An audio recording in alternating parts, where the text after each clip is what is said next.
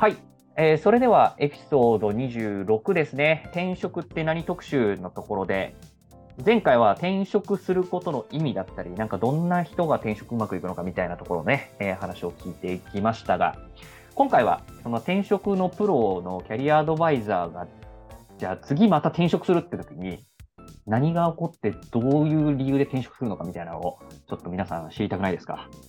知りたいです。はい。その辺をですね、ちょっと詳しく聞いていきたいかなと思いますので、今回もよろしくお願いします。よろしくお願いしまおす。願いします。はい。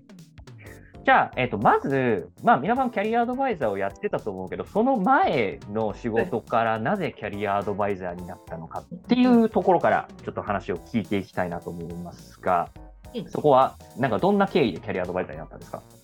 ありがとうございます。えっと、まあ、元の仕事は商社で営業やってたんですけど、まあ、そこからキャリアアドバイザーになりまして。もう全然違うじゃん。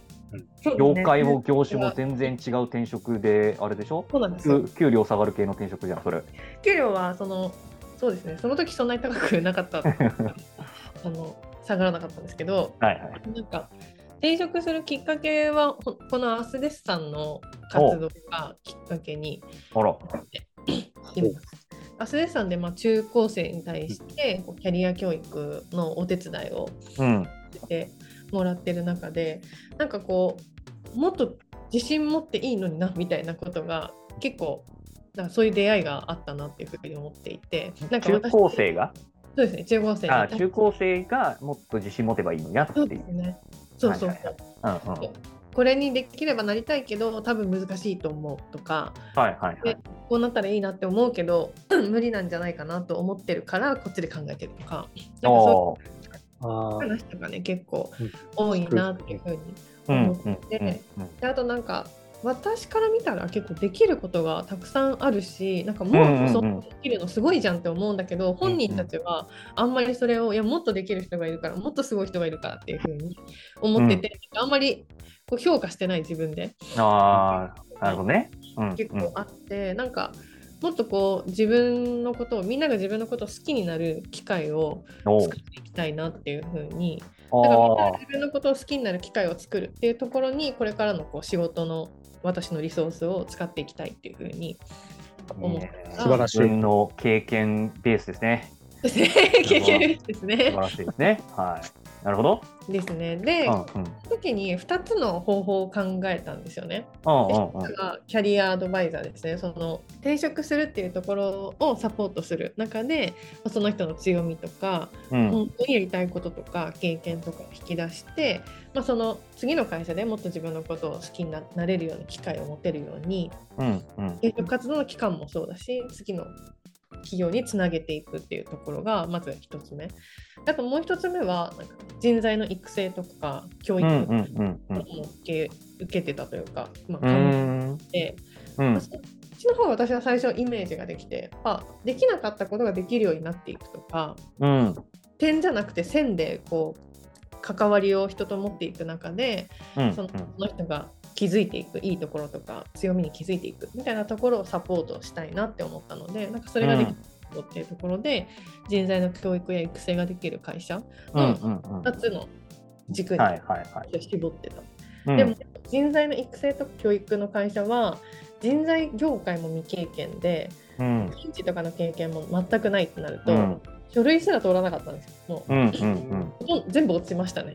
うん。面接ぐらいには行ったかもしれないけど、うん。なんか、まあ、自分的にも確かにすぐにこう活躍できるスキルがないなっていうふうにな思って、まあ、受からなくってうん。でキャリアアドバイザーの方は、まあ、今までの営業経験とかも言っていけるしアセさんでの経験もうん。出せるっていうところもあって内定をもらい転職したって感じです。なるほどね。2つ選択肢がある中で、割とできるっていうところもマッチしたのがキャリアアドバイザーだったみたいな感じかそうですねそその時初めての転職だったんでな。うん。どれぐらい書類が通るのかとかどれぐらいの難易度なのかとかもあんまりまあそう分からなくて、だよねうん。でまあとりあえずその私が解決したいことに対して解決できそうな職種は一旦受けてみようっていうふうにしうんてた、うんうんうん。なるほど、なるほど。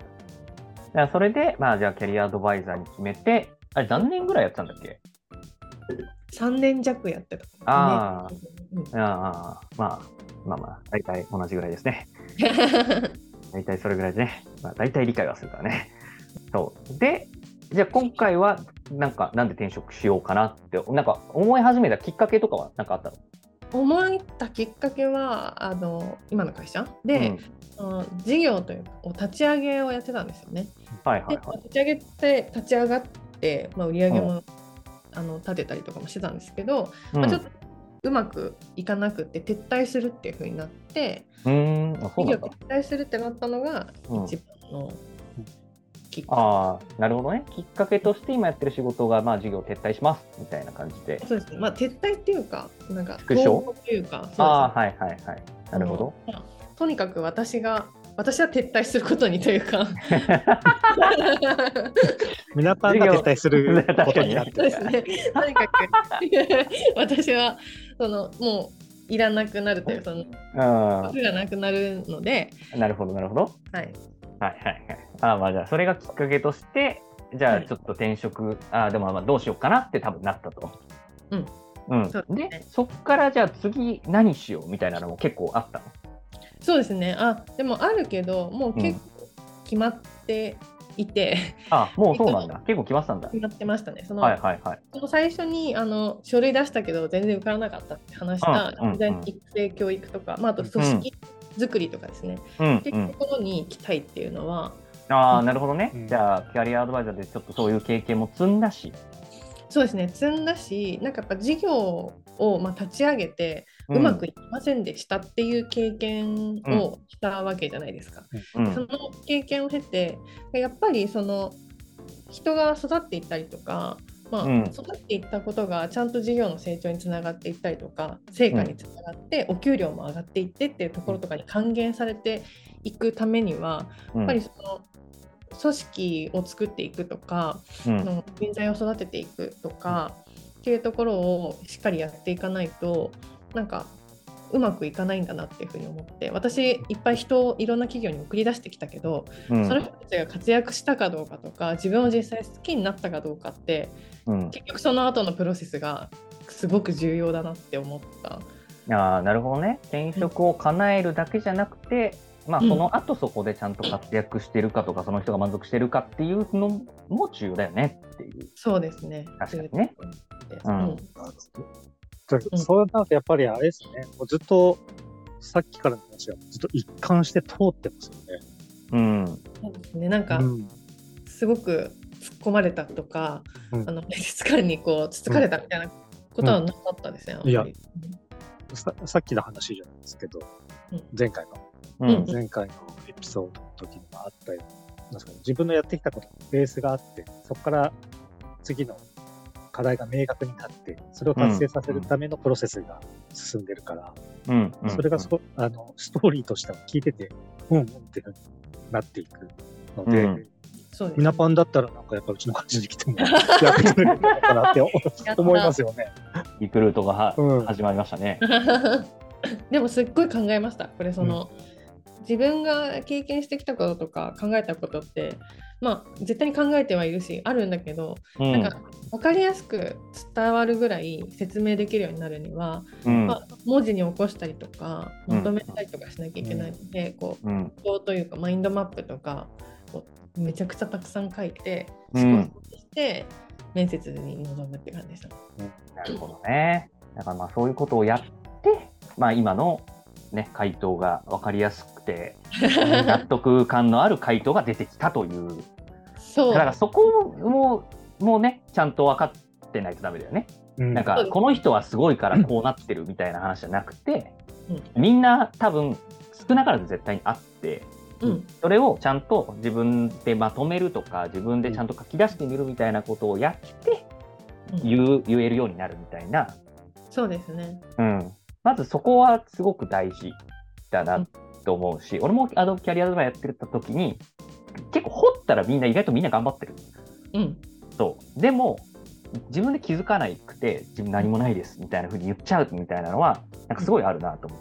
うんうん結構外国の人ってすごいそこが上手な感じがしますね。まあ、てか若干嘘つきますしね。うん、あ も持ったりね。そうそうそうもうそう。こもうちょっとしたことなのにもう 最大級やんみたいな。うんお前全然できんじゃんって。いよくそういうの目にしますけど、うんただ聞いてる側とすると、全然大したこと言ってないんだけど、すげえなって思うんですよね。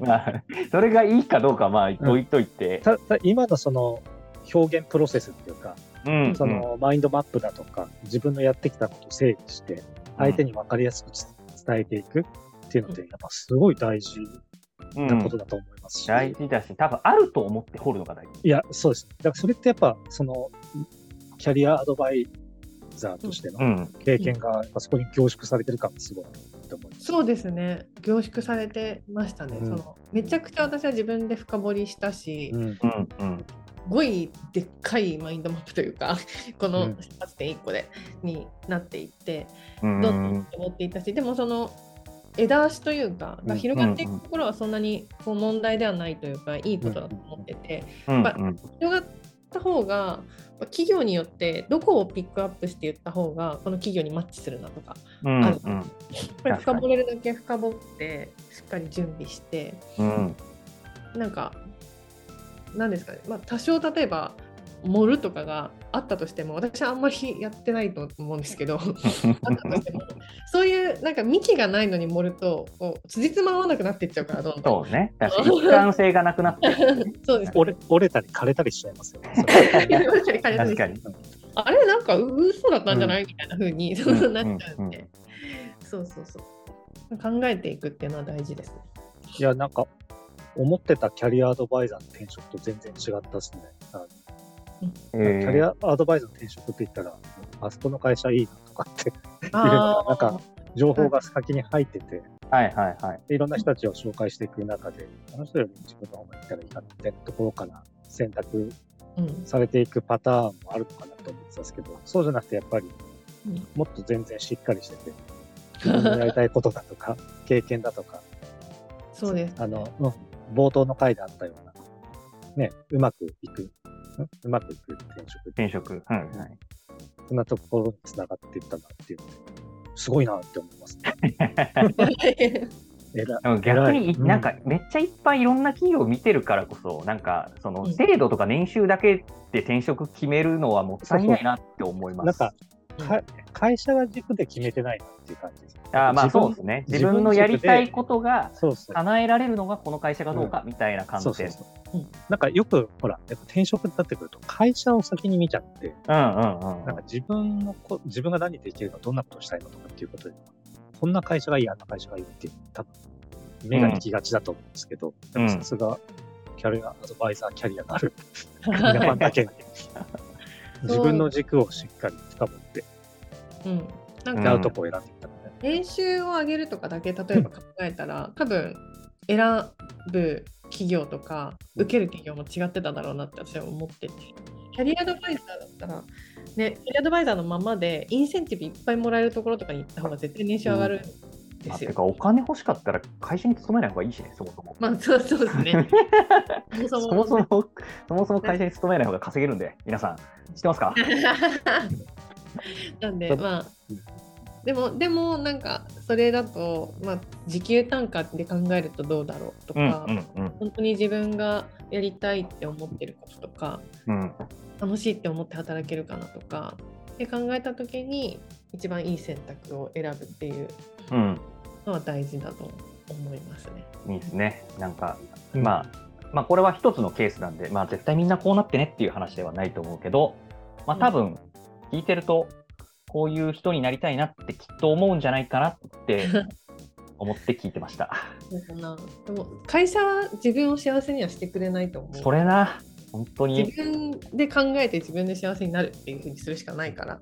そうまあ考えたらいい会社にみたいなところだけで決めるのはね。いい会社かどうかは、ね、自分がいい人になるかどうかでも決まるしね。そうですね。まあ自分にとってのいい会社ってどういうとこなのかみたいなところにもうん、うん、うん。来るし、確かにね。同じ会社でも、去年は良かったけど、今年はいまいちだなっていう場合もあります。ああ確かにねまあ、確かに。やる仕事が変わったりとかしたらまたガラッと変わったりとかする、うんうん。そうすると、いい会社を選ぶって難しいっていうよりはあんまり意味がなさそうな感覚になりますね。うん。どうせ変わるんだしみたいな。結構私のなんかにとっての私が転職活動2回して分かった、私にとってのいい会社は、あ売上と他社貢献のバランスみたいなところが、私と同じっていうのが一番だなと思った。なんか売上売上ってなっててもう別にお客さんがアンハッピーになってもいいですよと、とにかく自分の売上につながる提案をしなさいっていう企業は嫌だし、うん。他社貢献だけであもう全然お金もらわなくてもいいからとにかく相手のためになることだけをやってって言われてもなんかそれって意味あんのってなっちゃうしはいはいはい。私は結構そこがなんか両方持ってるタイプというかうんうん。ちゃんと意味あることするからちゃんとお金ももらう。でうん意味あるできないんだったらお金ももらわない案件にもしないっていう方がいいなって思うから、そこのスタンスが自分と合う会社が多分私にとってのいい会社だなっていう現状は思ってます。おね、スタンス、自分のスタンスが何かっていうところでうん難しいですね。自己理解の話になりましたね。そうですね。いい話が続きますね、これ。大丈夫ですか？りょうさん転職しようとしてませんか？この話を聞いて。今なんかあの、これちょっと続き、続きをいろいろ聞きたいです。そうですね。ちょっとまあ縁談します？転職相談が。こ こんなにもらってるんですか？って怒られるの嫌だ。いやないやない。